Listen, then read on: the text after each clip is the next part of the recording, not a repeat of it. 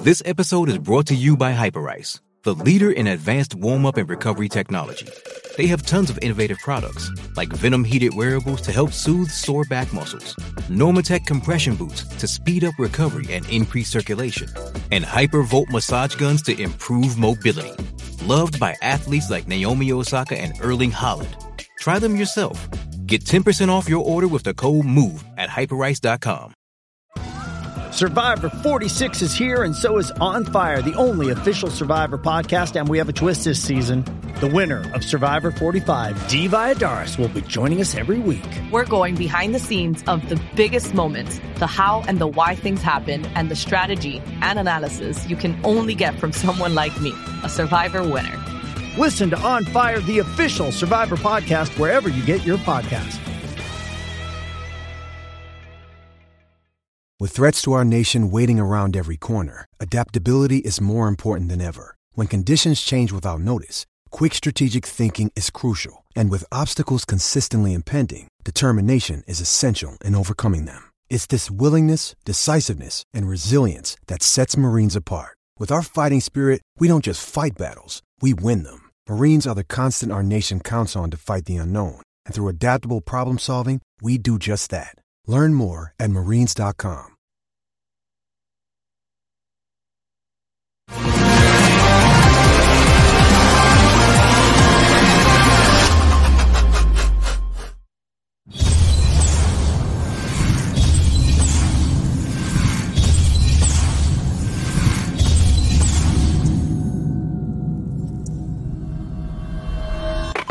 You ready to let the dogs out? What? Do what? Let the dogs out. You know it. Ooh, let the dogs out. Ooh, ooh. Off the Hook. Airing on offthehooksports.com. Your home for real news, real opinions, and what really matters about Tennessee athletics. Always available on Apple Podcasts, Spotify, Stitcher, Google Play, TuneIn, iHeart. Like, share, follow, subscribe. Always available wherever you find your favorite podcasts. Good morning, Tennessee, with probably exactly what they needed. Every bit as much of a win, a little bit of time to recoup, according to Cooper Mays and Jacob Warren, who are on our YouTube channel, as barely a half of football needed to be played to top UT Martin in convincing fashion. Good morning, Amanda LaFrada. How are you? I'm doing well, Dave. How are you? I'm well. Can't begin to describe what a break must be like for the guys that are actually on the football field. Talking to Jacob Warren and Cooper Mays yesterday, and it's on our YouTube page. Please like, subscribe, and share. Just a world of difference. And you could tell how they felt, you know, going against Alabama in a full tilt game that went right down to the last second, and you're playing 70, 80 plays as opposed to playing, say, in Jacob Warren's case, he's used to playing 50 plays because he swaps out with Princeton Fan a lot. So he plays, you know, 25-ish. Cooper plays 40-ish, somewhere in that number. And those types of games are very important for any team that wants to make a championship run. So I know that you had a big, huge monster festival at Zool Beer Company, and you said like 60 vendors, so it was huge. I'm not sure how much you were able to watch the game, but I know you always go back and watch the All 22 tape that Chris Landry sends us, and we went over that in our 5 o'clock production meeting this morning. So, but your thoughts on these kind of games, Amanda, might go away. Like, if I have my way, and you and I disagree on this, if I have my way, it's more like the NFL, where every week's losable, an 8-9 win team. And I know this sounds so foreign. An 8-9 win team might make a playoff. But these type of games as of right now are absolutely vital. So your thoughts on how the Vols played and took care of business? I mean, I think they just realistically took care of business. I mean, these games, there's not much that comes from these games except for you're happy when you have them, because it's essentially kind of a bye week. You just get to go out and practice against somebody that doesn't look like the person you practice against every day. So with that being said, I like them being here because I think you need that week. I think it benefits both the smaller team and the larger team, because you need that week to see what you have. If any of your starters go down, you need to see your backups out there. Like you just do to see them in game time situations so that you can put them in, or they can fill in if somebody goes down. And I think this is the perfect way to give those second, third stringers, the chance to make something of themselves, but in a game that you're not going to lose. Like, it's not a scary game. This is Kentucky week, and if you're not following him, follow Ron Slay on Twitter. This means a lot to him because I wake up to my Twitter feed and he's already retweeting people that are tweeting at him that it is Kentucky week. And, of course, he plays basketball, but it means something in football as well to Ron, and he'll join us on Wednesday. But it is Kentucky week, and probably if you want to look at the predicted point spreads, Amanda, it is the biggest challenge for Tennessee remaining on the schedule, not wearing red. And if you want to go to offthehooksports.com, and I'll go through some of the numbers with the predicted point spreads that are out there, Amanda, Tennessee very well should, if you want to go by point spreads, go 11-1. If you go by point spreads, and you've actually got them beating Georgia, so it could be even better than that. So this is the point of the schedule where Tennessee has to bear down, play their best game against Kentucky, their best game against Georgia. But other than that, how challenged are they going to be against the South Carolinas, Vanderbilts, and Missouris of the world? I would say not very. You? South Carolina did sneak into the top 25 at 25 this past weekend. They did sneak in. However, I feel like a big part of that is their win against Kentucky. And we know Will Levis didn't play that game. So that, to me, doesn't seem like a good fit at 25. I had a friend of mine who sent me a text that was like, we're in the top 25 now. We're abysmal, because I said that they were abysmal. Well, you beat Kentucky, without Will Levis. Yeah. Without Will Levis. That's what you've done. So I think we're just running out of teams put in the top 25.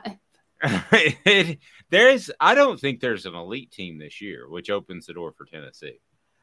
No, I don't know. I mean, maybe it's Ohio State, but they're going to have to show me that in the college football playoff, because I think you and I agree that that's a little suspect. Yeah, Ohio State's always a little suspect, because I feel like they start out the year, really strong, and they really didn't start out the year strong against Notre Dame. They kind of struggled against Notre Dame.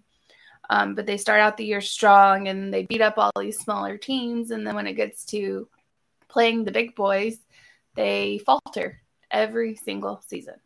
Yep. The Down and Dirty at 30 is brought to you by Honeybee Coffee. So when Amanda's not chugging Zool beer at zoolbeer.com, which is the official craft beer of Off the Hook Sports, she's drinking Honeybee Coffee, and Honeybee Coffee, which she's probably drinking right now, is fantastic. None of that coffee hangover, which you coined that term. I hadn't heard that before, but it's true, because I don't drink coffee except when I go to Honeybee Coffee. And why is Honeybee so good, Amanda? It's just good. It just tastes good. You get that coffee boost without the hangover, and with the top 5% of beans in the world, it's just. It's good. It says what it is. Yep. Don mentioned, I loved how you touched on spirituality with them, Dave, talking about Jacob Warren and Cooper Mays. Well, that's part of something that I'm working on. And just to give you an idea, that is usually frowned upon in journalism, to discuss spirituality, and in this particular case, Christianity. And the reason is, from a business standpoint, you could alienate a good portion of your listeners, viewers, readers, whatever you want to call it. But to me, it became a story, and a consistent story when Princeton Fant came out, and thank God before he spoke to the media last week, I bet Jacob Warren 2 out of 3 times has worn a Christian T-shirt. So no matter what they believe in, which is Christianity and good morning to you, Orange Blood, no matter what you believe in, and they are Christianity, I do believe in the fact that belief has gotten them in a large extent to this point. Belief in something, Amanda, and with them, it happens to be Christianity. Maybe if we were having this discussion about a soccer team somewhere else in the world, it might be another religion. But I'm not here to tell you what to believe in, but thanks for noting that, Don. And I it's something that I'm going to write today, that I believe this belief system, I'm saying believe a lot, is a factor in their success. Amanda, I truly believe that. There's a lot of believes and beliefs in what you just said. But I agree. Again, I'm a Christian, so I'll just put that out there. And I think a lot of what they're doing is kind of, when you meditate on the right things, you manifest what you can do. Playing as a team, having the same goals, having the same values is a big deal, because when you're playing for something more than just yourself, it makes it that much better and that much easier to accomplish. Don said, is it good coffee, Amanda? Well, absolutely, because it's Honeybee Coffee. It's top 5% of the beans in the world. Kentucky Week means more to Mr. Vol Basketball. Go Slay. He will join us on Wednesday. Looking forward to that. And John saying you wouldn't alienate too many Vol fans with the Christianity. I hope not. And to me, it's a newsworthy story, regardless of what I believe, of what really they believe. I think it's gotten to the point where it's been very pervasive. But I can tell you that in most situations, in most newsrooms, writing upon such things are frowned upon. But we do things a little bit different at Off the Hook Sports. So Down and Dirty at 30 is brought to you by Honeybee Coffee. And some of these numbers are just absolutely unbelievable. Let's take a look at Jalen Hyatt to begin with. He's doing more than some teams all by himself. Jalen Hyatt has produced 8 40-yard receiving plays this season, which leads the nation. The next closest is 5. The 8 by Hyatt is better than 11 SEC teams, their entire team total for the year. So he has more 40-plus receiving yards than 11 SEC teams. Hyatt has produced, 8 40-yard receiving plays, which is just unbelievable. That tops Arkansas, Alabama, Auburn, LSU, Florida, Ole Miss, Missouri, A&M, Vanderbilt, Georgia, Mississippi State. Now, we could say these were inflated numbers if they came against Ball State, Akron, and UT Martin, but that's, not the case. Many of them, 4 came against Alabama. So the Jalen Hyatt story is one that I think is probably the and there's so many good stories. It ranks right up there. The fact that he has admitted publicly that he was just absolutely not ready to step into any sort of a starting role that he thought he was, but he wasn't last year. And I've just continually, Amanda, been blown away by that young man. He's got faith in something, that's for sure. Yeah, I think he scored 5 touchdowns in Tennessee versus Alabama, if I'm not mistaken. He broke 5, 4 were 40 yards or more. Oh, okay. I thought you just meant that he scored 5 touchdowns, but he did break a record, and that's pretty insane considering, all of the good wide receivers that Tennessee has and has had in the past. But he's sneaky good. He's like a Julian Edelman. I mean, he's just like, or a Wes Welker. He's just sneaky good. Like, he will burn you every time, and you don't realize it. He's like the little fast guy. Like, you don't, like Jalen Waddle was at Alabama. They'll get by you, and then there's no point after that. Once they get by you, they get by you. And then you're done.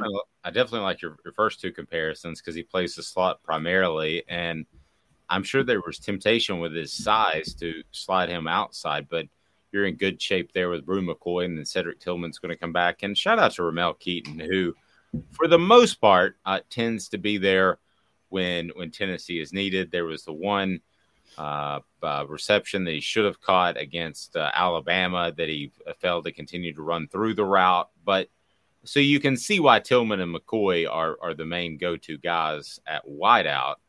But again, Ramel Keaton had a big game, and he would be the number one receiver in a lot of different places. We'll ask Chris Landry about that later in the program. The coach, Chris Landry, will join us at LandryFootball.com. And then a breakdown of Tennessee's remaining schedule. So now with UT Martin, which everybody knew was going to be a win, let's take a look at the projected point spreads. Tennessee, a 12-point favorite, according to BetSmart US and their model. Now, point spreads continue to come out throughout the day, and they're going to adjust slightly. But I like going by this because it comes out before the actual numbers come out, and they were right on the money with 42 points in the UT Martin game. Georgia, it looks like Tennessee will be a 10-point underdog on the road. Missouri, based off this model, should be approximately a 20-point favorite. Tennessee should be a 20-point favorite. South Carolina, it looks like South Carolina will be a 12-point underdog, even in Columbia, and then Vanderbilt a 24-point favorite. So in those games, we're not talking 4- and 5-point potential spreads, Amanda. We're talking double-digit spreads, and that is very significant. Tennessee would have to slip up mightily to lose one of those games. Georgia and Kentucky are a different matter altogether, but still, Kentucky, we're thinking, is a 12-point favorite at this point, according to the model we use. Kentucky's a 12-point underdog. So, Amanda, certainly the cards are stacked in Tennessee's favor from this point out. Yeah. I think Tennessee shocked a lot of people, especially in Vegas, with what they are able to accomplish and the amount of points that they're able to put on the board. I know the over-unders at first were not as big as they are now. So for this type of win totals? No, over-under for points per game. Yeah. For over-under totals. Man, can you imagine if – I don't even know if you can make this bet, Amanda. You might. If you took Tennessee, if you took every game in the over this year, if you could bet every game in the over, like let's say it's whatever. Against Ball State, it's 65.5. Against Florida, just to go on and on and on. It's 54.5. If you could take the over with Tennessee's offense, you'd probably win every single game. Oh, yeah. I mean, probably not now, though. Not moving forward. I don't think you're going to win every single game because I think Vegas is going to adjust accordingly. But, yes, I think that Tennessee's blown some people away with as many points as they're able to score. Anna G., good morning from Memphis. She's still in bed. Get up. Hit at it. Come on. I wish I was. And come on, Ann. She's John's in Collierville. Beautiful, crisp morning today. It is. And John says we make UK one-dimensional, take away the run game, we win by 20. I think Tennessee's going to be in good shape. Do they stub their toe at some point? It's certainly possible, but I don't see it this week. Like, share, and subscribe. We greatly appreciate that. Become a part of the family, and we'll be with you each and every weekday at 8:30 Eastern. For you, and Pedego Chattanooga is locally owned, a store where you'll be treated like family. The region's foremost electric bike experts. They put their hearts into helping you find the perfect electric bike and get the most out of it for many, many years to come. Pedego Electric Bike is the very best way to experience Chattanooga and beyond. They are simply, simply awesome. So check them out, Pedego Chattanooga. I did have an opportunity to text back and forth with Heath Schuler after Hendon Hooker beat his record on Saturday. So Saturday evening, Heath said what I would expect, just a stand-up guy, and said records are meant to be broken, that he couldn't be happier for Hendon Hooker, who broke the consecutive games with a touchdown record at 19. It was 18. He tied the record last week, but now it is 19, a touchdown pass Hooker tied that record against Alabama, broke it with the Skyhawks on Saturday. So he said, congratulations. Said he's heard nothing but great things about Hooker, who was he knows pretty well because Heath's son, Navy Schuler, is a Tennessee quarterback. Hooker saying it's a blessing. I haven't gotten the chance to talk to Heath yet. I was talking to Navy, his son, yesterday, and he was telling me, hey, you got to grab a picture with my dad after you break the record. Heath was there. It was homecoming, but so were 100,000 other people. So it can be difficult to hook up. And a couple of other notes quickly. I'm not going to run through the report card as we typically do on a Monday because it was UT Martin. But a couple of by the numbers that you can find on offthehooksports.com. Tennessee's latest win, that 65-24 victory over UT Martin, carried on a common theme. The Vols can score points, have incredible playmakers, and are tough to keep in check offensively. How about this? Tennessee football scores its most points in a game since 2000, 65-24 over UT Martin. Hendon Hooker set the record, as we mentioned, most consecutive.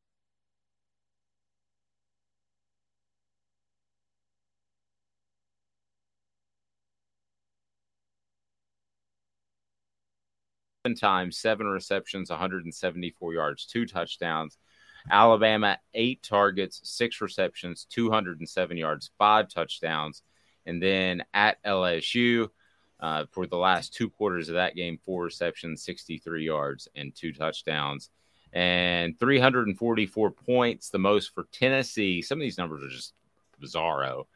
344 points, that's the most for the Vols than the entire seasons of the following years in the last decade, 2020, 2019, 2018, 2017, 2013. There's a common theme there. There's a lot of Jeremy Pruitt bullet head. Now that, the 344 points, was in the third quarter of Game 7. So what do you think Tennessee fans like more, winning or winning the way they're doing? With the points. That's pretty exciting.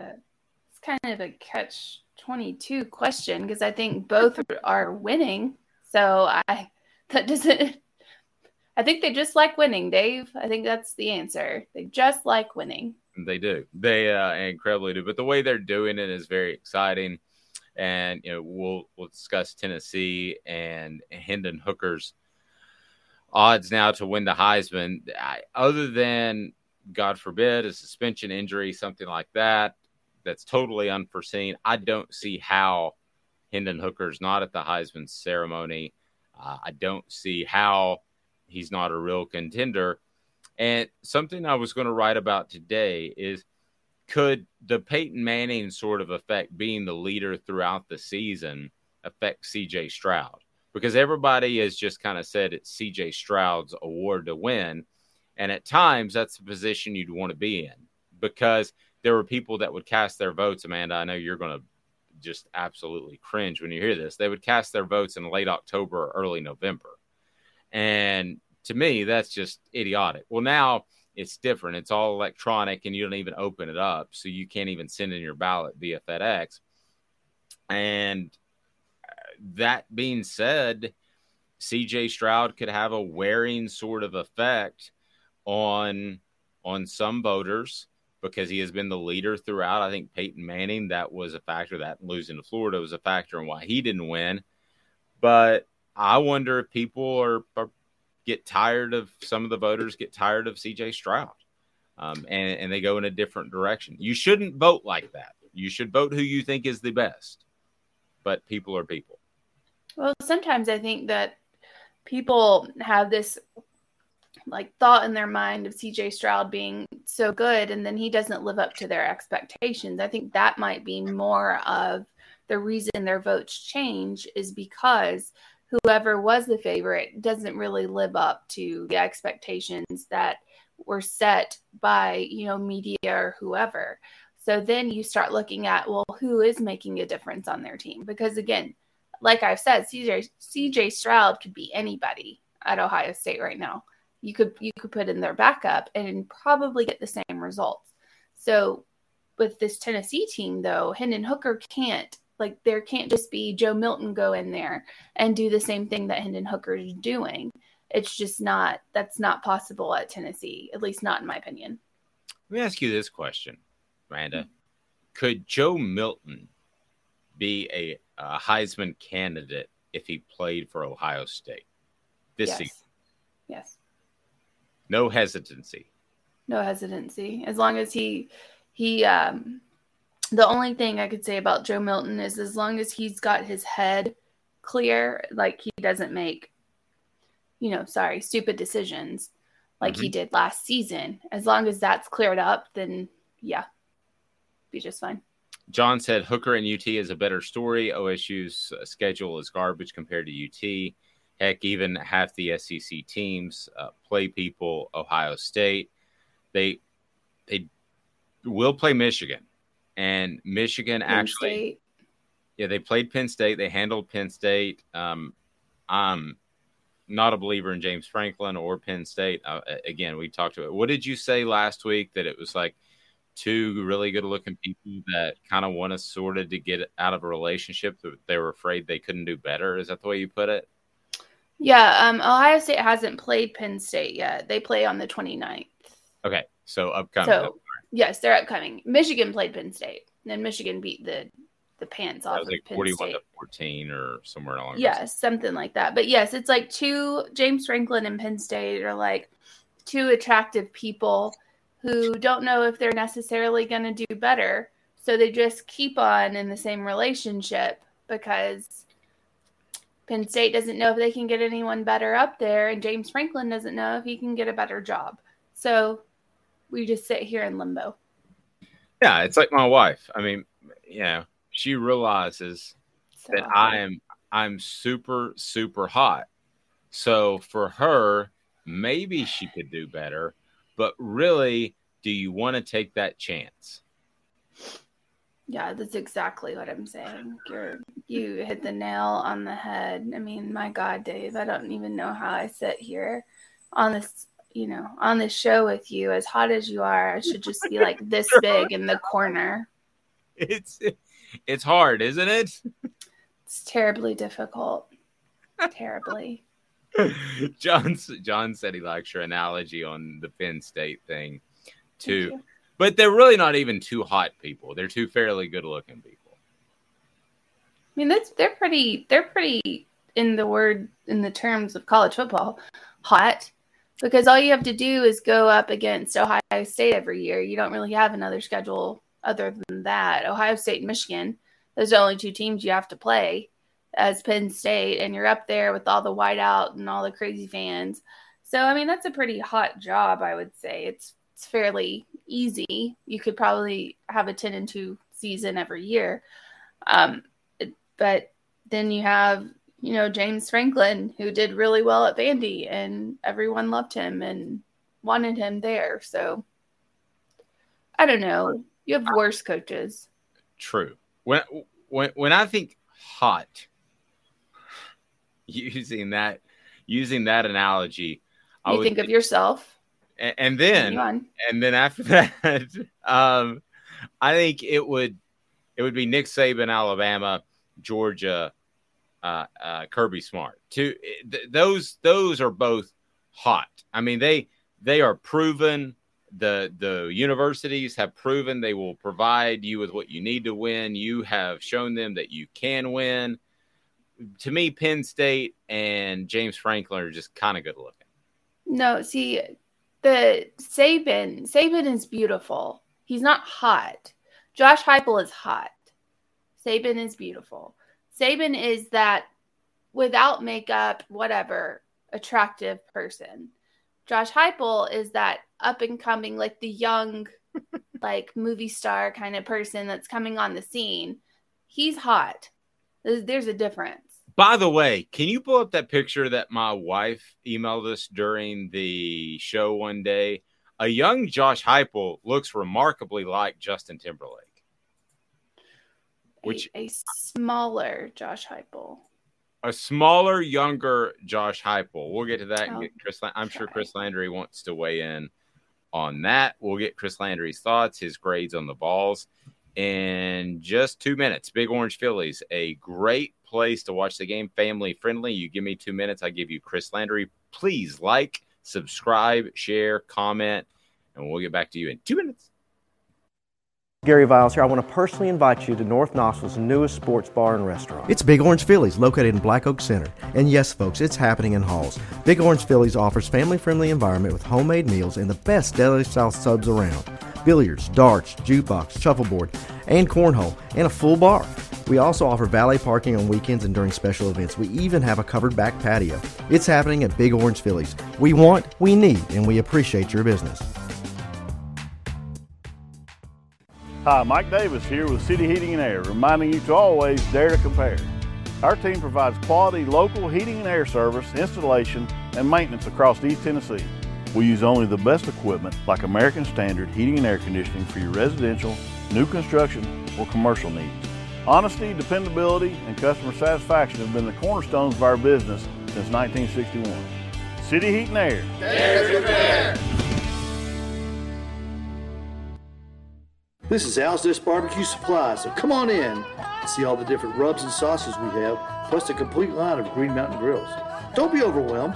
We have plenty of help, so you can produce the best barbecue and amaze your family and friends. Barbecue is America's food. We'll do what we can to bring you all the best products. We're Owl's Nest Barbecue, where Chattanooga goes to grill.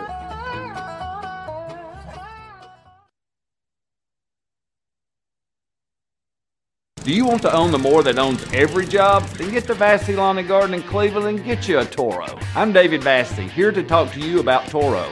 With a Toro zero turn, you'll get more out of every minute and you'll reach the finish line faster. At Vassy's, we like to say, no matter if you're mowing 3 acres a week or 11 lawns a day, homeowners and business owners alike find confidence in equipment they can trust from top to bottom. Vassy Lawn and Garden, Highway 60 North in Cleveland. Man alive, it's worth the drive. Welcome back. She is Amanda LaFrada. I'm Dave Hooker. Coming up, message board bingo. We'll give away stuff.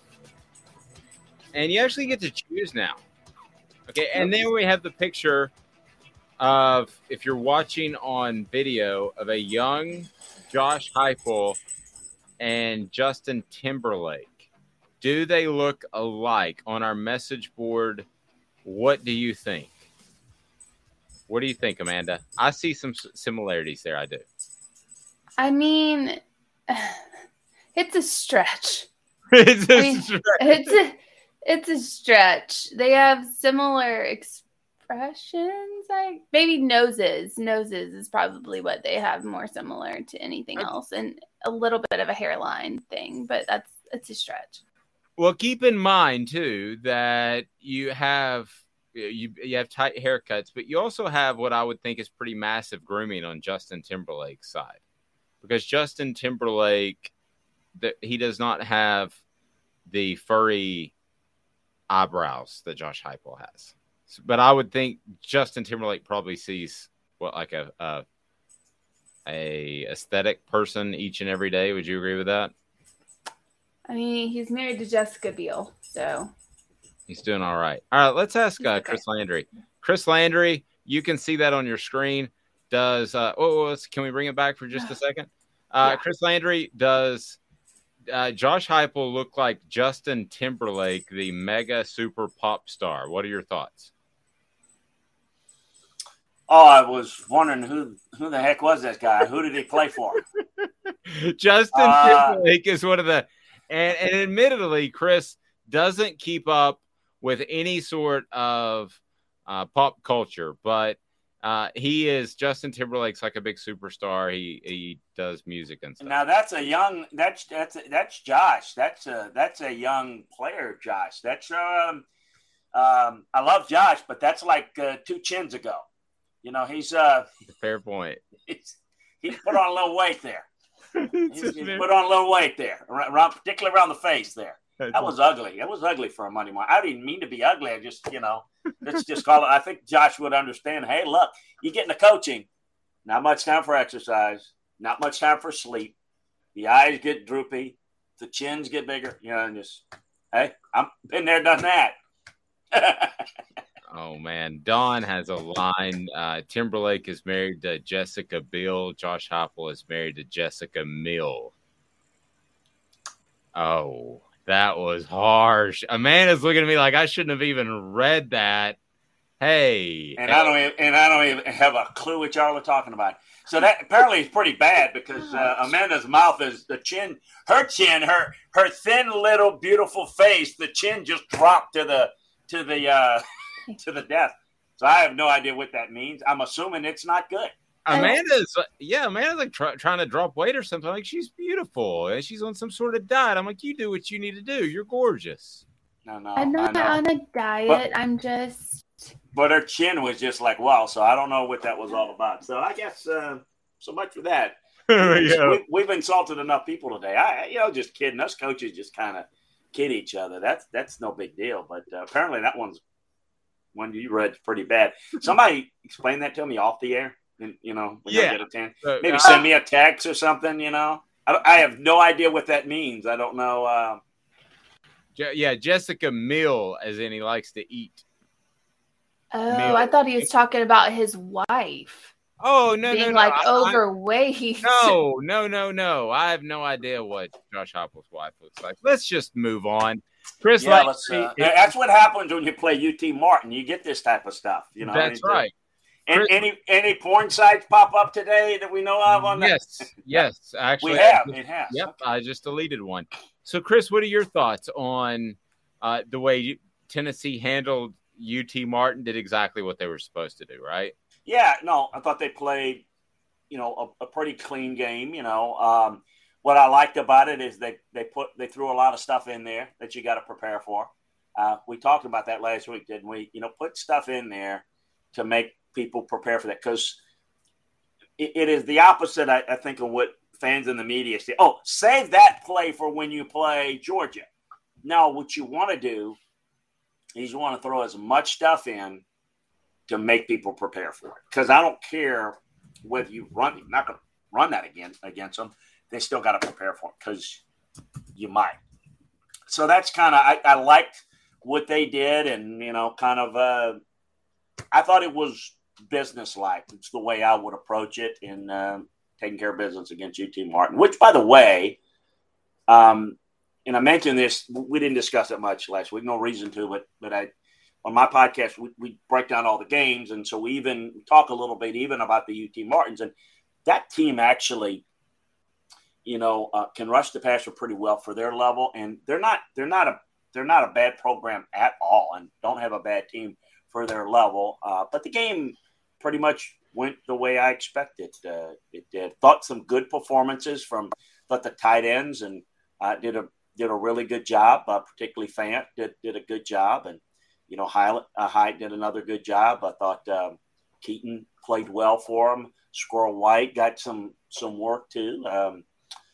Thought William Wright did some good things in the secondary. He got some plays out of the return game, D. Williams. I thought it was a really workmanlike job. So we look at Hendon Hooker, and I know we've gotten past, UT Martin. And coming up is a pretty rough stretch, at least two games, Kentucky and Georgia. How much does Hendon Hooker's, composure affect this Tennessee team? Oh, I think it's a lot. I think he affects it in such a positive way because he's so comfortable running this offense, really good in making decisions. We've talked about him protecting the football. That's what you want. That's what you need. This is an offense that fits him, and it's got playmakers deep. I think what's going to be interesting to see to me, and I would imagine Kentucky's going to do this. And I, in fact, I know what Bray White's going to do. I mean, it's just they're going to play a lot of two deep shell. You've got to, because I always look at it, how would somebody try to beat our team? And, when we coach, and because that's how you kind of prepare and try to stay on point. The way you have to slow down Tennessee is you have to prevent the deep ball. So, you have to keep your safeties deep. That means you have to defend the run without numbers. So you have to defend the run with your base front. So you have to play two deep shell. So you've got a safety you can leverage correctly with the corner, play outside leverage towards the boundary with the receiver between them. And then you've got a safety help on the inside. You've got to do that both ways. And quite frankly, it's difficult to do because they've run three receivers. And so you really need a nickel back there that's going to line up and cover the slot and man coverage-wise. And you're probably going to need a linebacker out there. Can you do all of that and still defend the run? That's the conflict of assignment that we talked about, like with Alabama. Alabama had to decide, now stop the run, stop the pass. Well, normally the thing you do is you got to stop the run because that's the easiest way to get beat. Because the long pass, they might overthrow it. He might drop it like Mike Evans did for the Bucs yesterday. If you saw that game, I mean, you just never know what's going to happen. It's a tougher execution, but running the football, you've got to disrupt that. I think the two things you got to do is you've got to do the best job you can defending the run, and you better bring the heat. Alabama lost that game, and Tennessee won it, not because of the passing game, but because of the pass protection that allowed the passing game to flourish and be so great. I thought that Alabama would be more effective rushing from the edge. So that's what I think Kentucky's going to focus on. And I think when the point I'm trying to make in getting us to Hendon Hooker is if you make Tennessee go the length of the field, they don't want to go on 8-play drives. They want to score quick. And I think that would test the patience, test the, you get a little antsy, you force the football. No one's been able to do that consistently well enough to force that. So I think he's done a phenomenal job, and I think he'll continue to do that. But if somebody's able to cause some problems in that regard, I'm curious to see how he handles that. Georgia or Kentucky this week. J Mac Volunteer said on the 247 Sports webpage, it shows a team talent composite ranking. Now, 247 is known for coming up with more rankings than I can possibly count. But and I'm going to go with what J Mac posted on our message board. I haven't seen this with my own eyeballs. By the way, thank you, Campbell, Cunningham, Taylor, and Hahn for LASIK. I'll tell you more about that. I underwent that on Friday, and I can see like an E. Oh, really? It did you? We talked about that. Awesome. Yes, I can see like an eagle. I can see into your soul, Chris Landry. Didn't I tell you? I had that a few years ago. I'm a little older, so I got the reading glasses. If I got to read the schedule or something. They did the mono vision where I can see in one eye close and the other eye my brain adjusted. Okay, I'm going to Chattanooga. We got to get that done. Well, it's in Knoxville. I'm going to Knoxville. We can get that done. Cunningham, Taylor, and Hahn Vision Center. I'll tell you more about them as we go along. So, but this J-Mac posted that Tennessee is ranked number 19th in talent composite ranking and that every SEC team they played so far, Alabama is 1, LSU is 8, and Florida is 12. When you look at pure talent, not scheme, not that other stuff, not the stuff that's hard to put a finger on, such as team chemistry, would you have Tennessee at 19-ish in the nation as far as talent? First of all, those rankings are very misleading, and yes, they do reflect guys. I think I don't know because I don't really, but I'm imagine they take the recruiting rankings and they just throw them. Well, that doesn't tell you how good the players developed. Yeah.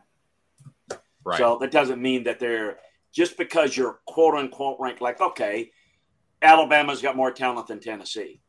Alabama secondary is not as good as Tennessee's receivers. Yeah. Overall, but it's about styles. It's about matchups. For example, you saw the game, and I'm using this because this is Tennessee's last real game against Alabama. They took advantage of that. Mississippi State, people will say, oh, yeah, I got asked this 10 times. Well, Mississippi State, you saw what Tennessee did against Alabama secondary. Look what Mississippi State's going to do. No, they're not. You watch football. Tennessee goes vertical, and Mississippi State runs crossing routes. And Mike Leach doesn't adjust. Mike Leach doesn't understand pass protections. That's why Mississippi State under Mike Leach can't even – they scored a garbage touch. They haven't scored a touchdown. Mike Leach, that was his first touchdown that he scored against Alabama since Nick Saban. I mean, it's just, it's, you know, the point is the matchups. The overall talent stuff is, that's not who has the best talent. That's who has the highest number of guys as they were recruited in high school and where they're ending up now. That's one of the problems with recruiting evaluations. People talk about, well, this is, they've got the best talent. How do you know that? Have you studied it? No. Do you know how to study it? No. But I read it on 247. Yeah, okay, well, that's the problem. You know, A&M, I don't know, but I would imagine, where's A&M ranked on this? I would bet. As a matter of fact, somebody said that same composite ranking had A&M at number 4 at the beginning. There you go, number 4 in the country. You know what? A&M's defensive line, young guys, some of the best in the country. Don't have a quarterback. Don't have enough skill position guys. So you can have talent on paper. Do you have a quarterback? Do you have playmakers? Do you have, you know, offensive lines are not very good? Yes, you can have, quote unquote, a great class, and you're loaded at one position. Oh, but you don't have a good offensive line. You don't have playmakers. You don't have a quarterback. Oops. That's not a balanced team. I mean, you know, it's just, you know what I'm saying? So, yeah, I get it. What it means, though, I would say this. What it tells you, Tennessee's got really good skill position guys. Their offensive line's playing well. And as a result, their defense is in more advantageous positions to have some success. And I think – but here's the biggest thing where I think this might play out a little bit. Where is Tennessee going to be next year and the next 3 years? Is this a year where they're peaking? And I don't know that this is going to be the same thing every year, that they're, you know, going to be 11-win, 10-win type team. That's the difference. Whereas you can look at out, it's easy to say Alabama's got the best recruiting class, because when you look at recruiting classes, remember, these sites don't evaluate players. I do, but they don't look at film, and they're not really qualified to evaluate players. But here's what they do. Dave Hooker, being recruited by Alabama, Clemson, Ohio State. Guess what? Dave's now a 5-star. You know, Amanda was a 3-star. She's recruited by the state. She's now trending for, because it's a, you know, well, the best teams recruit the best players, because we know that, and yet we kind of make assumptions. But look at how many of the players, even at an Alabama, that doesn't pan out.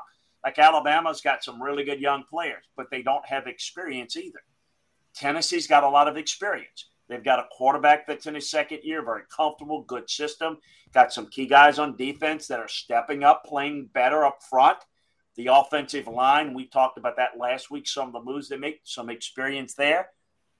You're having to rebuild it. It takes a while, and there's a drop-off. And so if you got a gap on your roster, or you've got young guys that you've got to develop, just because you've got elite classes doesn't – you still have to develop them. Recruiting players are like the meat of the meal. Coaching is the seasoning, the marinade, and the cooking. The length of time that you cook it is the developmental process, the coaching process.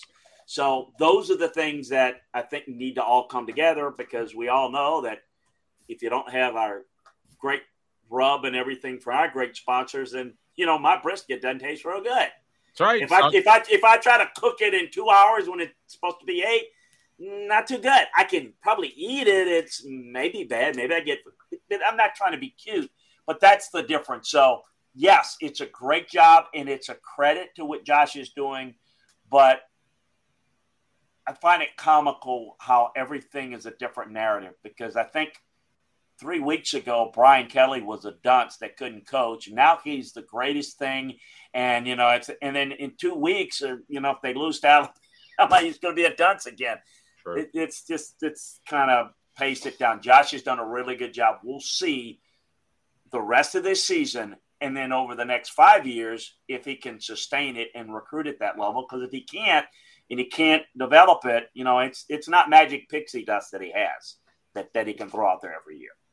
Chris's appearance brought to you in part by Craft Treats. That's who he was referring to, Craft Treats right there. In Idyllwild, they have everything that you need in terms of barbecuing and smoking, and they have it all right there. I'm sorry, Owl's Nest Barbecue. I was like, Craft Treat. In her head, Owl's Nest Barbecue. But seriously, I did pick up some I was thinking about Owl's Nest Barbecue over the weekend, so I stopped in and picked up some to-go things. And Owl's Nest Barbecue, we're going to be able to give away some fantastic prize packs. But they got the rubs. They have the sauces. They have everything you need at Owl's Nest Barbecue. Sorry. I tell you what, that you put that Owl's Nest Barbecue on there, and your dog will be licking his lips, and you're going to need to give him some Craft Treats to calm him down. I can tell you that right now. That's exactly right. Or Owl's Nest Barbecue. Owl's Nest Barbecue is fantastic, and we'll tell you more about Craft Treats and their chill pills. But partly the reason that I got a little flustered there is because Tinder is once again attacking our message board. So evidently they think Chris Landry is a prime candidate, and maybe he wants to find a date. I don't know. But I know, Amanda, you're going to jump in here. Brittany did say, so essentially it's a popularity contest. Yes, and remember that in football season when recruiting is over, when football season is over and recruiting is in full force, there are a lot of coaches, some that have coached at Tennessee, that may rhyme with Nooch Owens, and he would specifically call recruiting analysts to try to get a star added to a player once that player committed to Tennessee. So, yes, it is a lot of it in recruiting as a popularity contest. I'm sorry, Amanda, go right ahead.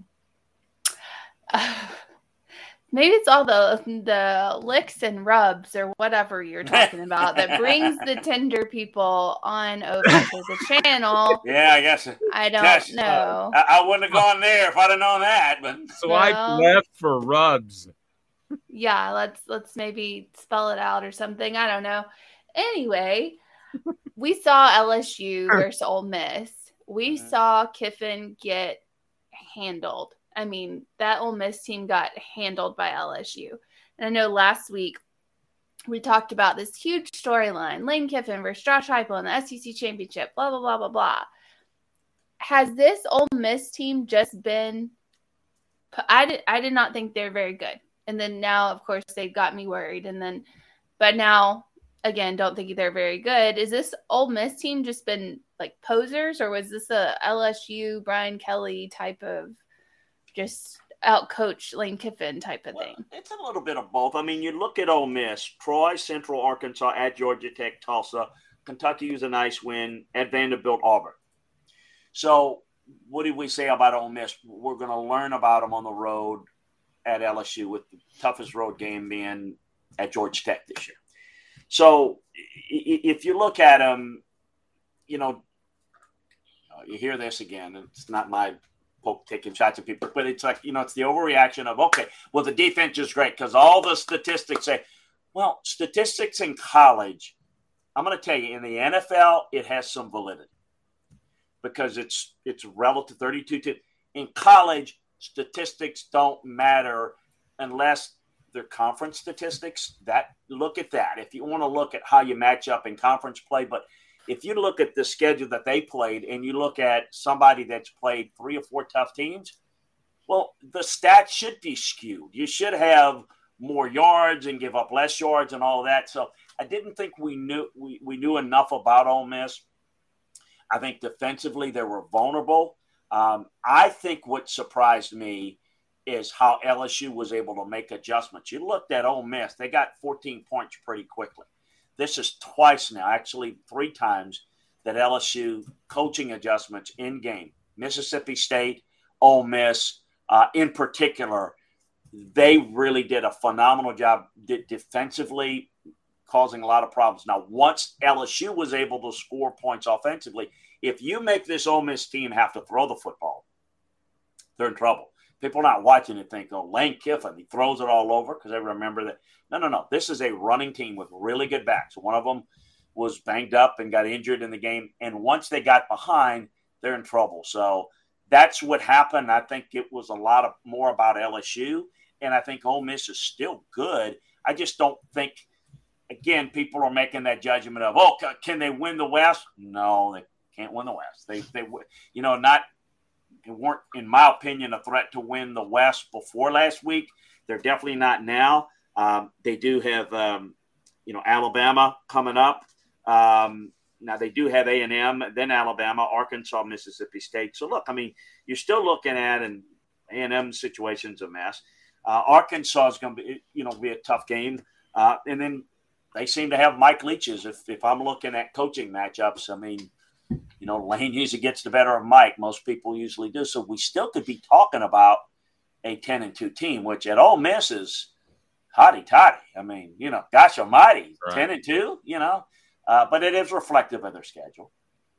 Chris's appearance brought to you in part by Andy Mason Real Estate. Go to andymasonrealestate.com and know that you're not going to potentially lose thousands of dollars as I did, because I didn't know that Andy was a realtor when I made my first home purchase, and we went to high school together. And andymasonrealestate.com is the person you need to be in touch with. The tenets of his business are pretty simple: best prices and the best service. How about that? andymasonrealestate.com. So, Chris, let's take a look at some of the grades. And again, I know this is slightly on a curve because it was UT Martin, but who were some of the players that stood out to you in terms of what they did? Maybe some trench guys, because we all know Jalen Hyatt played well again, but what are some real grades when you dig deep into it? Yeah, I mentioned Princeton fan, I thought, did a really good job. Hooker and Hyatt did a really good job. I thought Keaton did a really good job as well. Squirrel White did some good things. I was impressive defensively. William Wright, I thought, did a good job in the secondary for them. I thought offensive line was – I think the offensive line, as I mentioned, is going back and even studying the tape even more from the Alabama game. That was where the game was – that's where the rubber meets the road there, because you don't have those deep chunk plays if the protection's not there. And I thought they did. They just mauled this unit, but that offensive line is markedly improved. And the biggest difference between, last year's team and this year's team offensively. So all those plays that you watch that are exciting and deep, that has a lot to do with the play up front, and mainly in the run game, because the commitment to run and the willingness to run. If you go back in the summer, where does Tennessee need to improve? I was asked. Running game. You force numbers into the box, you're not going to have enough people to defend these receivers. If you can't run the football well, then you can lay back, play softened coverage, and then you've got a real opportunity to slow down this offense. But when you protect well, and mainly you run well. See, when you run the football defensively, they can't tee off on you. They've got to set the edge in the run first, and it's a big problem to get pressure. You got to get there in under 2 seconds. If you hesitate a bit, you're not going to get there quick enough. So I think the offensive line play as a group has been really improved. I think the tackles get a lot of credit. I don't think the interior guys get noticed enough, because when you get a tackle and Will Anderson doesn't have a great game, and, well, he's doing a good job, but I think the interior guys are the most important, because that's where the run game starts, and that's where the biggest pass protection issues are if you have a flaw. It's through the A gap, through the B gap. They are doing a really good job there. Now, as I said before, the pace of this offense and getting rid of it quickly aids the offensive line, but that doesn't mean that when you run the football and you move guys off the line of scrimmage, they're not just getting good angles and you've got this like superstar back that's Barry Sanders making everybody miss. They're getting good movement off the line of scrimmage. So that's been impressive, but that's over the course of some of the games I've seen more so than UT Martin. Obviously I'm not going to put a whole lot into that. Because that's where assignment, execution, effort, or assignment and execution could be pretty good and not be very good. The effort may not be all that good, but the result will be good. And that's why you got to grade the assignment, effort, and execution, because those are the things that carry over to better opponents. I know this is your favorite thing to do. I know you love it. Let's look ahead. Let's do it. Let's make predictions. Yes. Make predictions. Absolutely. Let's make predictions. If Tennessee can squeeze by Georgia, and I know that a lot of people didn't think that they could squeeze by Alabama, but they did. Georgia, I don't think, is playing their best football. That's just my opinion. But if they can squeeze by Georgia and they make it to the SEC championship, who will they be playing, and why do they not want to play Alabama again? Well, I think they'll be playing Alabama. I mean, I don't think LSU has the type of team that's going to be able to attack Alabama where they're quote-unquote weak. I felt beginning of the season, I felt even through Alabama's troubles, after the Tennessee game, that they're playing, that it's going to be Alabama and going to be representing the West. I still feel that way.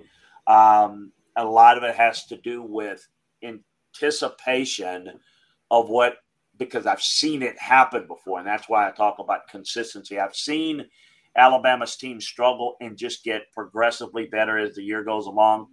I anticipate more and more of that.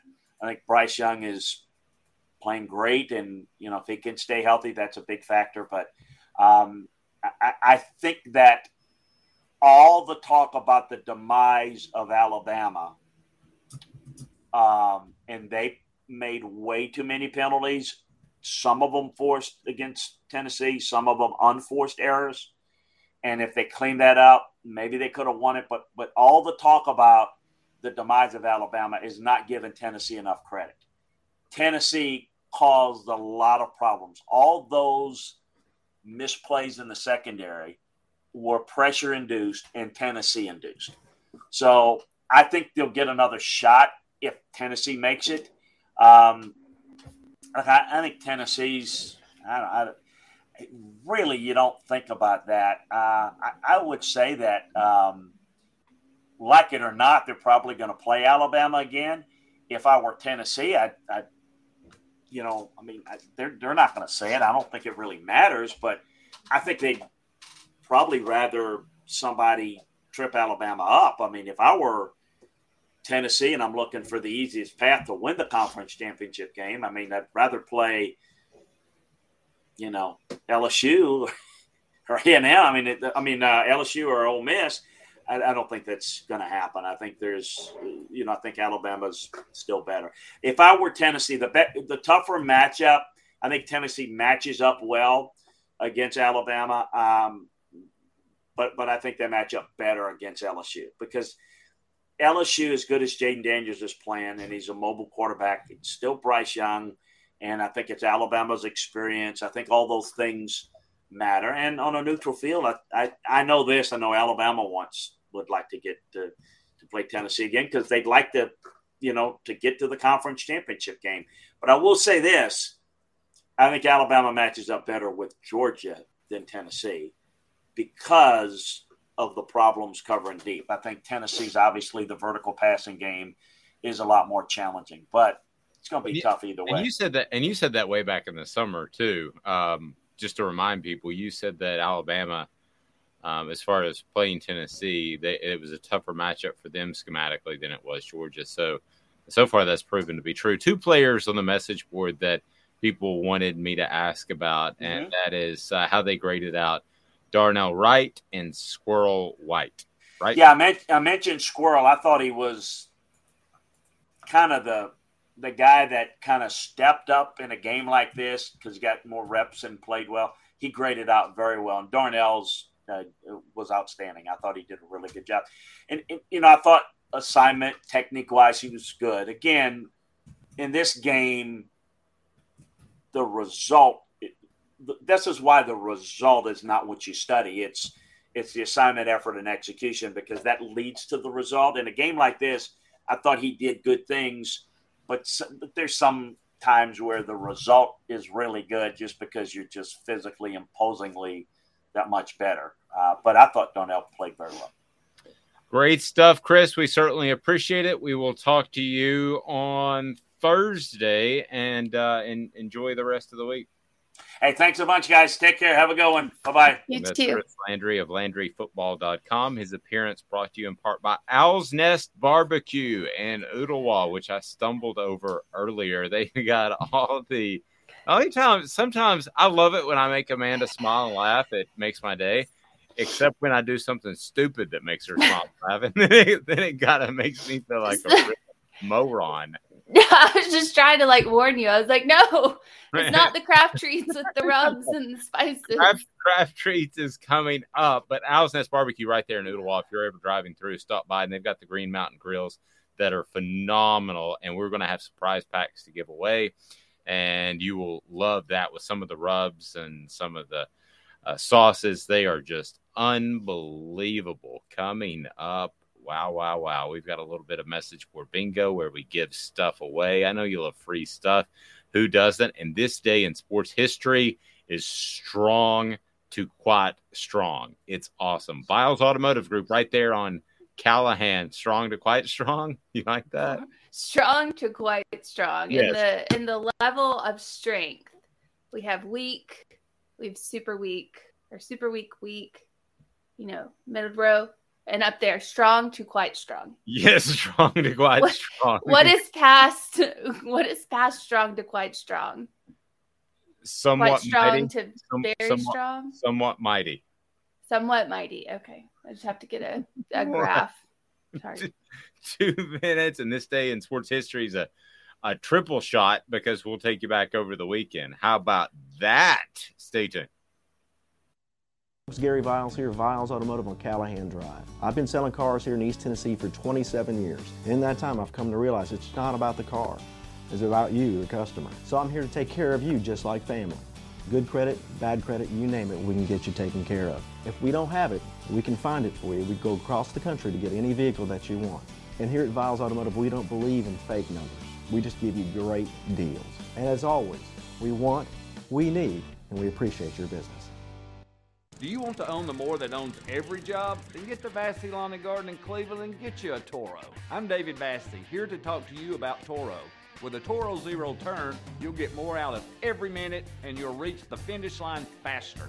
At Vassy's, we like to say, no matter if you're mowing 3 acres a week or 11 lawns a day, homeowners and business owners alike find confidence in equipment they can trust from top to bottom. Vassy Lawn and Garden, Highway 60 North in Cleveland. Man alive, it's worth the drive. This is Steve Rain. I own the Midnight Oil and Michelin Tire Direct service station here in Oodlewa. It's not a fancy place, never has been, but it's a clean place with clean restrooms and good folks who work here.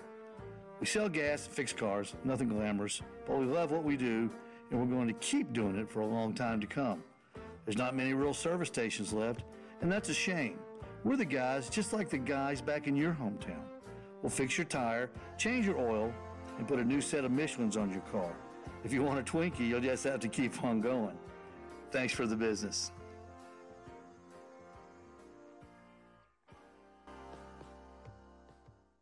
Hi, Mike Davis here with City Heating and Air, reminding you to always dare to compare. Our team provides quality local heating and air service, installation, and maintenance across East Tennessee. We use only the best equipment like American Standard Heating and Air Conditioning for your residential, new construction, or commercial needs. Honesty, dependability, and customer satisfaction have been the cornerstones of our business since 1961. City Heat and Air. Dare to compare.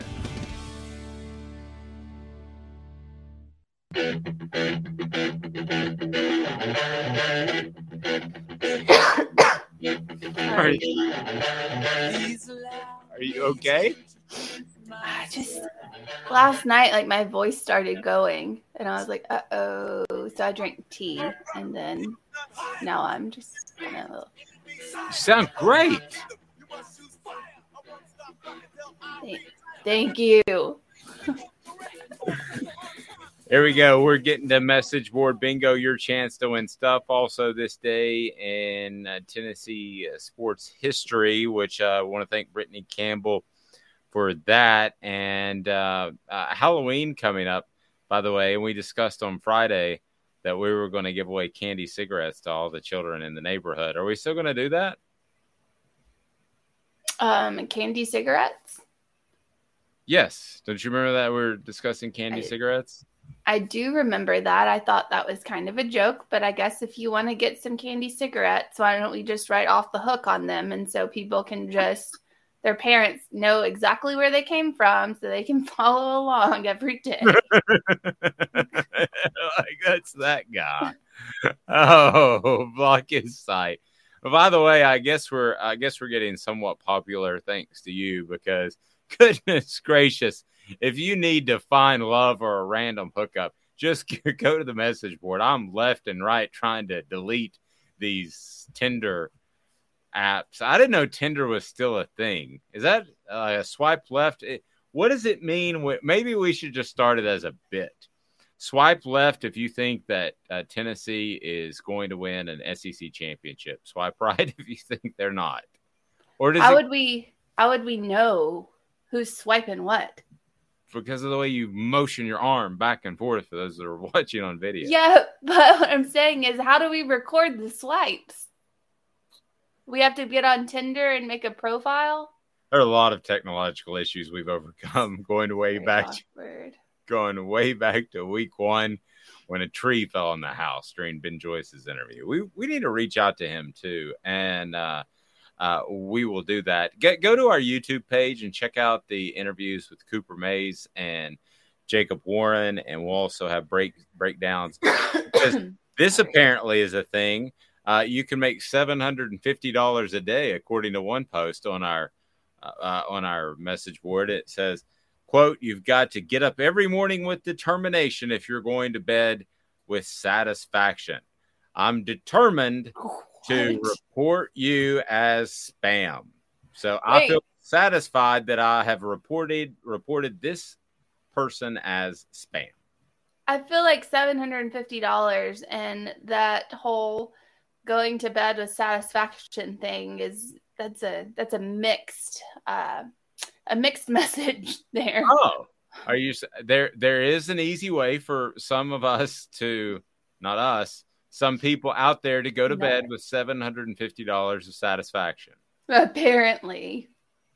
That's all I have to say about that. It's a trend. Is it a trend? Apparently. The Tinder. Want to remind you, Vassy Lawn and Garden, man alive, it's worth the drive. Vassy Lawn and Garden in Cleveland has the industrial mowers, the commercial mowers, and they also have the just absolutely fantastic residential mowers, and you're going to save money there in Cleveland. Whether or not you're in Knoxville or Chattanooga or Nashville, Vassy Lawn and Garden, man alive, it is worth the drive. So it is time for this day in sports history. What do you think about that? So we've got a lot going on. This day in Tennessee sports history is now. This day in sports history. Putting things in perspective, exclusively on Off the Hook Sports with Dave Hooker. You're so old. When you were a kid, rainbows were black and white. LaFrada. Two kids on the block just called. They wanted you as a backup dancer.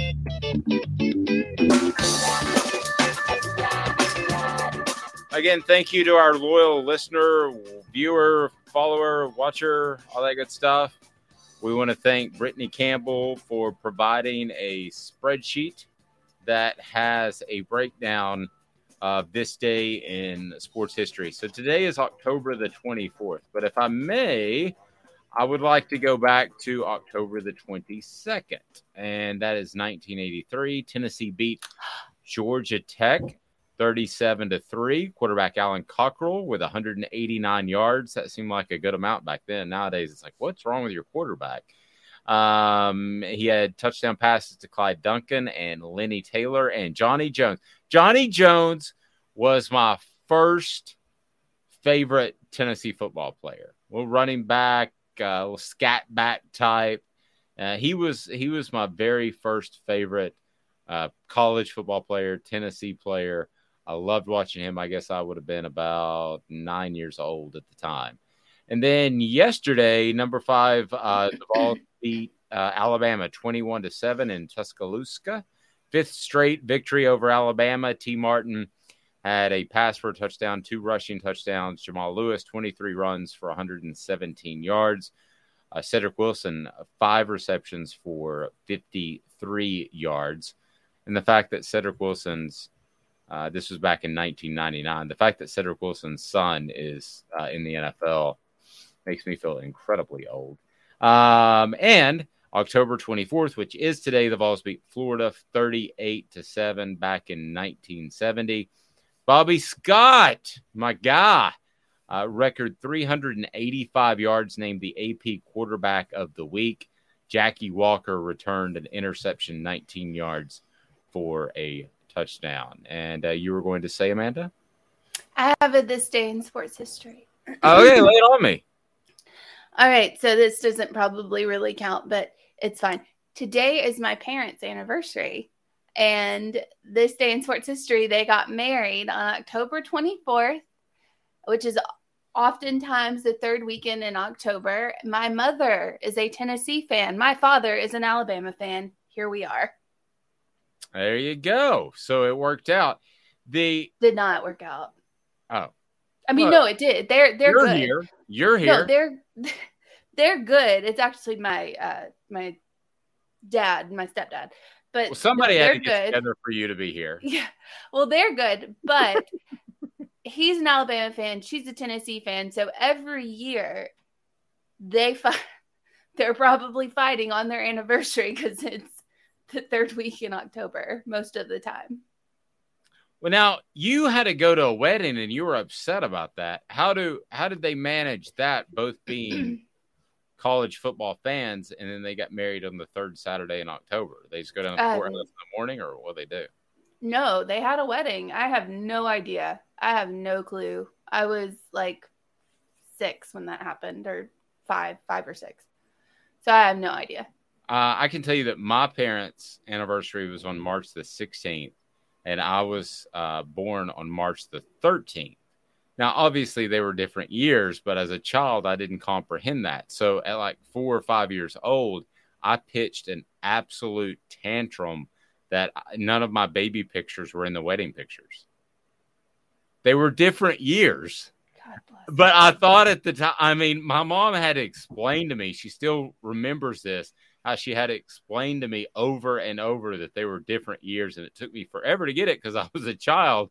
But I was like, if you all got married on the 16th and I was born on the 13th, why am I not in the wedding pictures? I was so mad.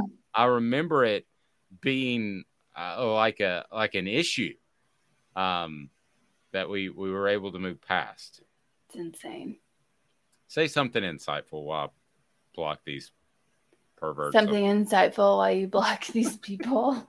I don't know, but I don't know anyone who would have ever bitched a fit about not being in the wedding photos. Like, I don't know any 5-year-old that would care that much. I mean, are you implying I'm vain at all? Is that what you're trying to say? Oh, no, I don't think we had like a 10-minute conversation on air about how hot you were earlier. I don't remember that. This day in sports history is brought to you by friends at Nutrition World. Nutrition World is partnering on your wellness journey. Nutrition World is bringing you, with their e-commerce store, the kinds of supplements that you can trust, and you can't trust them all. I will promise you that. So when you go to Nutrition World, it is very easy and very simple to go ahead and plug in what you need for your supplements. Go to nutritionw.com. That's nutritionw.com. And I want to get your thoughts as far as a different perspective and how Nick Saban handled the Jermaine Burton issue, allowing him to play. I've got some pretty strong thoughts that I wrote about on offthehooksports.com. And, I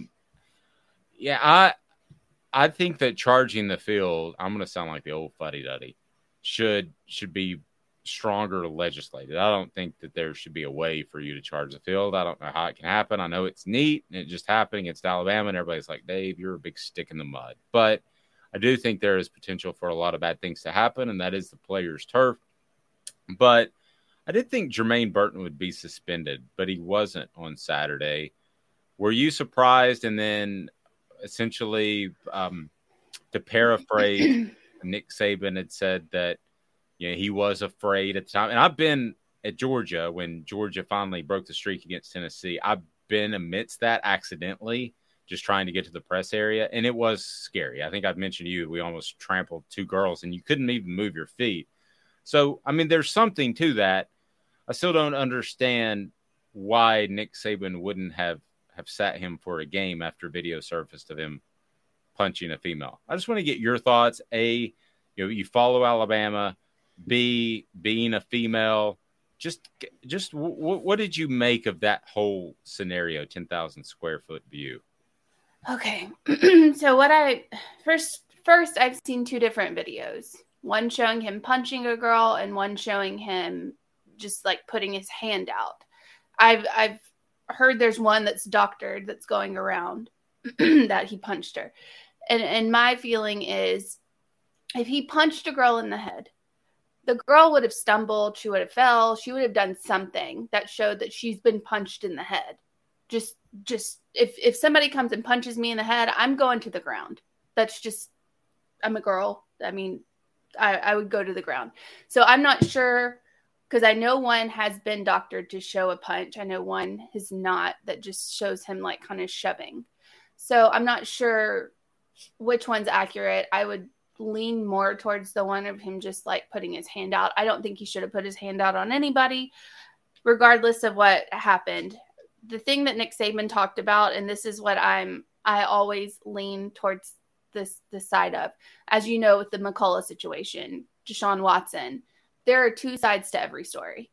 There are always two sides to every story. And what Nick Saban came out and said was there's more to this story than you know. There's more to this story than people know. I'm not going to divulge it, but there's more to this, and maybe you would understand a little bit more of what's going on if you knew the other side, but this is not something that I'm going to divulge. Nick Saban's never been one of the coaches to shy away from discipline. We know that. There's been, even you've talked about times where there's been a, you know, his best player on the team, and he kicks him off the team because of what they're doing. So for me, just looking at this from a just a completely, you know, wide view, I'm going to take what the coach that has always been the person that has disciplined his players, I'm going to take what he says to heart more than I would take what anybody else says or what have you. I don't know what happened out there. No one knows what really happened. I mean, again, there's two different videos floating around. So I really until you know the whole story, I stay out. Like, I don't pass judgment. And if the video is doctored, I've seen both of the videos that you're referring to, and one of them does look a little bit worse than the other. It's kind of like a jump cut sort of thing. I will go with just Steve Spurrier, who I thought was lax at times in discipline. And I would do exactly what he said, and that is if you hit a woman, you're just not going to be a part of this team. Now, that would be my hard and fast rule. But at least, listen, if he was having some sort of anxiety attack because people rushed the field, and that is not – I'm not underplaying that, okay? I'm not – I think that could be a real thing because, listen, I was scared in the middle of it, okay? And I was a big boy back then. I could take care of myself. But you had no control of where you were going. And this was not like rushing the field in 98 where there was space in between people. If you go back and look, this one was shoulder to shoulder. I mean, this was – you have no control of where you're moving. Now, at the time that Burton pushed or threw the punch or whatever the case may be, he had space as he was trying to get to the locker room. So – but could he have been, especially after a game like that, been super hyped up? Yes. Is that a situation in which if you ever had to make an excuse to strike a woman, yeah, he may not even know it's a female when he is pushing or throwing the punch. I get all that. I just would have, for the optics of, I would have sat him for one game.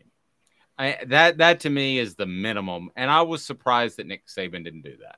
I just, I, And I will say this, I don't want to go conspiracy theory too far on it because we need to get today's tough question in. I don't want to go conspiracy theory too far on it, but you and I both said that we think there's a good chance this is Nick Saban's last year. So their skill position players, other than Jahmyr Gibbs, are not great.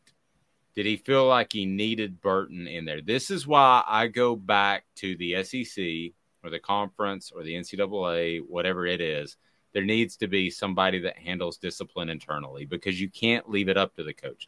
Nick Saban, anybody, whoever we're talking about, okay? Because the coach has – there's a conflict of interest there. He has to look out for his assistant coaches who could be shipped to Washington. If somebody gets fired, he's not going to get fired. But if somebody were to get fired, there's a conflict of interest.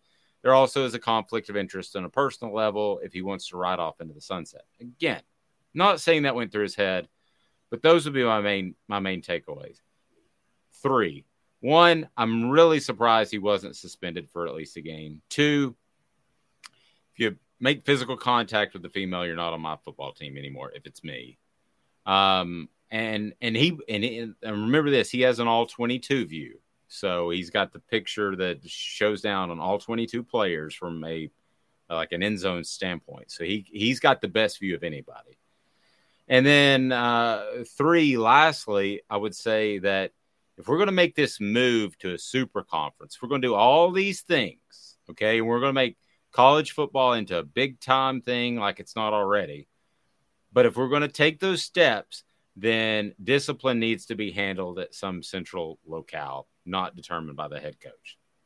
Those are my 3 points. I don't think this is Nick Saban's last year. I thought that before, based on somebody in a higher-up company and something that Nick Saban did not do that he normally does every year, but I think that might just be a sponsorship thing. Anywho, I don't think it's his last year, and I could be wrong because, I mean, obviously, but I think everybody has said this is Nick Saban's last year since Nick Saban was 2014.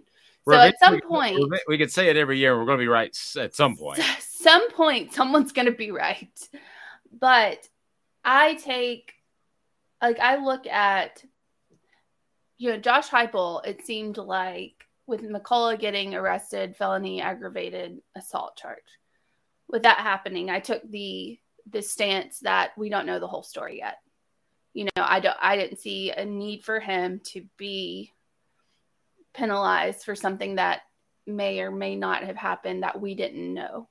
That was my opinion on that one. Deshaun Watson, the same thing. We don't know the whole story. Didn't see the need for him to be punished on something that we didn't or did not know. Same with this Jermaine Burton situation. And I think there's a difference in putting your hand and doing this, kind of like stiff-arming someone and coming out and punching somebody. Because I've seen plenty of football players punch a woman and they go down like a bag of sand. I don't know if that's right. Just bam. The Ray Rice. Right in their face.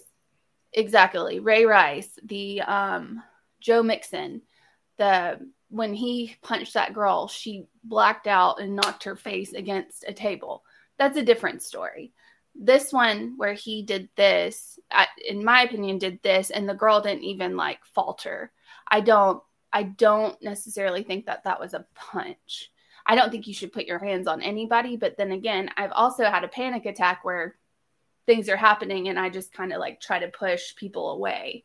Claustrophobia, all that crap. Anyway, I don't know the whole story. Nick Saban apparently knows the whole story. I'm going to trust his judgment just based on what he's done in his career so far of being the disciplinarian coach. He's never shied away from sitting somebody if he felt the need to. And he has that power. He has that control. Optics are one thing. I understand the optics, but Nick Saban has never gone with the grain on anything. He's always made his own decision. He has the power to do so. I think Josh Heupel would have started McCullough as well if he had the power to do so. I think that was taken out of his hands. I have been led to believe that was an administrative issue, administrative decision. So I think that was probably the case. Again, the optics are one thing. Nick Saban has more power than Josh Heupel. he is, you know, if the administration said to him and said, I think you should sit Jermaine Burton, well, Nick Saban could say that statue outside is of me and I'm going to do what I want to. Okay. He could. It's not that I don't trust Nick Saban to make the just decision. I really don't trust any coach to make the just decision because I think it's impossible to do so when you're trying to do what's best for your program. And what's best for your program is to win. And so I would just like to see it, even if we don't even say the words Nick Saban or Jermaine Burton or whatever, I would like to see some central form of discipline area where they dole those things out.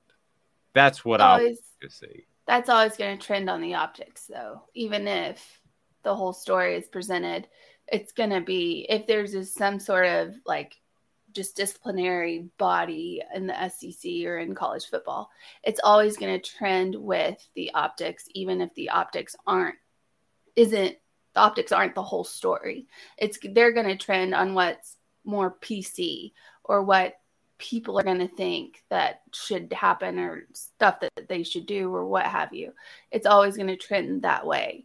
So whereas that would be a good idea, sometimes it would be a bad idea because there are different scenarios such as Jermaine Burton and Joe Mixon. Those are completely different things that happen. Well, and so, you can also still mess it up my way. I mean, the NFL did. They didn't punish Ray Rice until they saw the video. So and only because he was 30 and out of his prime. Let's not kid ourselves. Well, yeah, I think that's why he didn't get another job too. But but they didn't suspend him until they saw the video. At least it wasn't as severely, if I remember it correctly. They saw the video, but they didn't suspend him until it got released. They didn't think everybody else was going to see the video. That is a good point. So yes, but you could still mess it up my way, okay? If I was the king of college football and I changed everything, you can still mess it up my way. However, it just seems to me that at the end of the day, if your job is to win as many football games and look out for your assistant coaches, and I do believe there's a family top field there, and guys sometimes are now financially independent, but they weren't always, and they don't want to move across the nation. Their kids are in school. I get all that. But at the end of the day, I would have a central discipline committee, whatever it's called. And by Tuesday, Wednesday, you should have time to make the phone calls, and Nick Saban could share his version of the story from Jermaine Burton. And then I would move on from there. That's just my take. But it's funny how on the message board, some people disagree with you and some people agree with you. One person said inadvertent breaking and entering dumb drunk kid. You get a punch. I'm not sure if that person's referring to the McCullough. Okay. Well, I mean, you could say the same thing about the female. I mean, that's not her space. That is not, I mean, I can tell you that, I mean, it never crossed my mind to punch somebody, but when I was involved in that incident in Georgia, that it was very scary. Had it gotten a little further, I may have considered it, you know, because you had no control over where you were going. I mean, it was absolutely bizarro. Okay, so let's go ahead and get to message board bingo. Message board bingo is now. I love it. Why? Because we get to give away chill pills, and your pet is going to benefit from chill pills, and so will your wallet. If you want to go to crafttreats.com, don't forget you save 20% at checkout with the exclusive code Off the Hook. The exclusive code Off the Hook. That's crafttreats.com, and you can win in message board bingo if you tell me what school's fan base's message board was this posted to. Amanda will read it. And you can win some good stuff from Craft Treats. And if you don't have a pet, I stopped over the weekend and picked up some prizes from Craft Treats as well. So we can go with Craft Treats, or we can go with the Chill Pills. We can do it all. Or we can do Owl's Nest Barbecue. Yes, we can do Owl's Nest Barbecue as well. Yeah. Here you go. I knew it was the same thing. Okay. All right. It is time for Message Board Bingo. Here we go. Oh, I will say before we do that, Jermaine Burton in the Mississippi State game only had 2 catches. That's it. So I don't know. I'm just going to throw that out there. It wasn't like he was a big time decision maker for the game. Anyway, I don't think he would have decided the game either way, but no, how it dictated coverage and stuff, I don't know. They were better with him playing than not. I think we would agree that. Yeah. Arch Manning, oh boy. I'm hearing old Arch has reopened communication lines with UGA, and Arch is the one that reached out. Let me reiterate, nothing is done and no clue what happens from here, but huge problems in Austin. My wife actually saw this one somehow, but she didn't tell me which fan base it is. She saw it yesterday, but she didn't tell me which fan base. But that makes me believe that it's one fan base because who she follows. John said Texas. No, I don't think that he would. I don't think a Texas fan would say he's going to cruise out. Anybody else? You got 10 seconds. Message board bingo. Don said North Texas. No, it's not North Texas as well. Sam said Texas A&M. No. I'm going to go. How did people?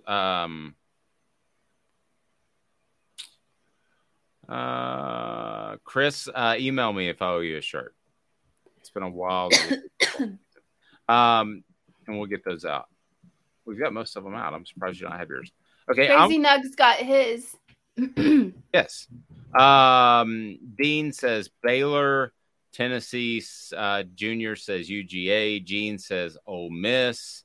Ole Miss is actually a good guess because of the ties the Manning family have there. I'm going to go with Tennessee. No, no one got it. It's Oklahoma. Oh, where the sun beats down upon the range? Where they snitch on their biggest rival. When they do that, what did I miss on that? I don't know, but I'm just saying that they always want the worst for Texas. So, yeah, I think it's a little ugly at times. There you go, kids. We'll be with you at 8:30 in the morning, and we did not have a winner today, but I guarantee we're not doing one more. Oh, we can do one more. We can give stuff away. Okay. I'm sorry. I just want to do one more. That's this day in sports history. Let's go to message. This is hilarious. All right, I love it. Bye after 31 years. I've been diehard since I went to my first game in 1991. But after these last 13 years and us losing another second half lead, I am done. I'm canceling my membership, selling my jersey, throwing away all of my gear. I did the same to the Dallas Cowboys a few years ago, and I'm now doing it to my college team. Watching an organization make the same mistakes over and over is just not worth it. Don says Hawaii. I'm terrible at this. Hawaii? They haven't been good ever. Since June Jones decided to get off a plane and drive his car into a bridge. I'm sure there wasn't any alcohol consumed there. I still don't understand how you escaped that DUI. Anyway, so we have guesses. Chris says Dave is my spirit animal. Maybe, but that doesn't really apply. Gene says A&M. Dean says Florida State. Sam says A&M. No. This is Texas. Texas? Texas. All right, have a fantastic day, everyone. We'll see you at 8:30 each and every weekday, and please like, subscribe, and share. We appreciate that on our YouTube channel as it continues to grow. She's Amanda LaFrada. I'm Dave Hooker. This has been a presentation of Off the Hook Sports. With Lucky Land Slots, you can get lucky just about anywhere. Dearly beloved, we are gathered here today to... Has anyone seen the bride and groom? Sorry, we're here. We were getting lucky in the limo and we lost track of time. No, Lucky Land Casino, with cash prizes that add up quicker than a guest registry. In that case, I pronounce you lucky. Play for free at LuckyLandSlots.com. Daily bonuses are waiting. No purchase necessary. Void where prohibited by law. 18+. Terms and conditions apply. See website for details. Hey guys, it is Ryan. I'm not sure if you know this about me, but I'm a bit of a fun fanatic when I can. I like to work, but I like fun too. It's a thing. And now the truth is out there. I can tell you about my favorite place to have fun. Chumba Casino. They have hundreds of social casino style games to choose from with new games released each week. You can play for free anytime, anywhere. And each day brings a new chance to collect daily bonuses. So join me in the fun. Sign up now at ChumbaCasino.com. No purchase necessary. VGW Group. Void where prohibited by law. See terms and conditions. 18 plus. Lucky Land Casino. Asking people, what's the weirdest place you've gotten lucky? Lucky? In line at the deli, I guess? Aha, in my dentist's office. More than once, actually. Do I have to say? Yes, you do. In the car before my kids' PTA meeting. Really? Yes. Excuse me, what's the weirdest place you've gotten lucky? I never win and tell. Well, there you have it. You can get lucky anywhere, playing at LuckyLandSlots.com. Play for free right now. Are you feeling lucky? No purchase necessary. Void where prohibited by law. 18 plus. Terms and conditions apply. See website for details.